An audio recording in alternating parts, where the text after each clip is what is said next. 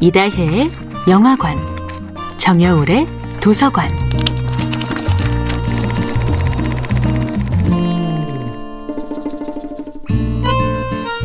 안녕하세요. 여러분과 아름답고 풍요로운 책 이야기를 나누고 있는 작가 정여울입니다.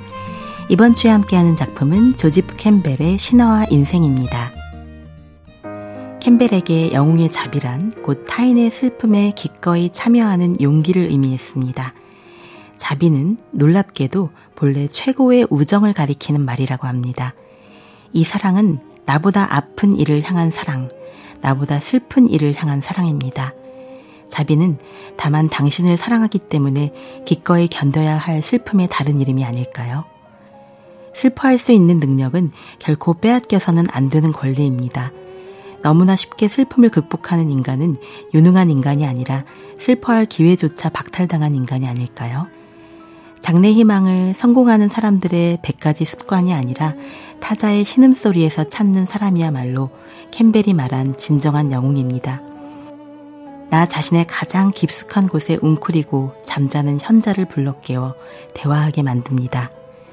저는 이 머나먼 신화가 이토록 뜨거운 인생을 향해 건네는 속삭임에 귀 기울입니다. 신화를 통해 우리는 배웁니다. 삶의 외적인 조건에 핑계대지 않는 씩씩함을, 운명의 부름에 무조건 yes라고 대답하며 오늘도 담대하게 나아가는 용기를, 세상 모두가 가로막아도 반드시 나 홀로 짊어져야만 할 내 운명의 부름이 있음을 배웁니다. 살다 보면, 아, 정말 이것만은 하기 싫다라는 느낌이 들 때가 있지요. 운명 거부권이 있다면 딱 한 번만이라도 그 거부권을 행사하고 싶은 순간, 도저히 도망칠 수 없는 커다란 걸림돌을 만난 순간, 우리는 운명으로부터 도망치고 싶은 유혹을 느낍니다. 그런데 아름다운 이야기 속의 주인공은 우리처럼 도피의 유혹을 느끼면서도 네, 하겠습니다. 라고 대답합니다.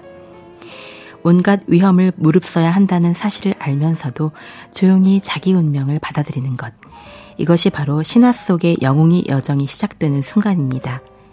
신화학자 캠벨은 걸림돌 앞에 선 영웅의 운명을 이렇게 그립니다.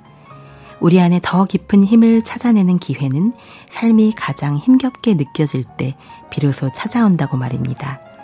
오디세우스나 바리공주 같은 신화적 영웅들은 도저히 감당할 수 없는 고난 앞에서 오히려 자신에게 숨겨진 더 큰 힘을 찾아내는 기회를 잡았던 것입니다.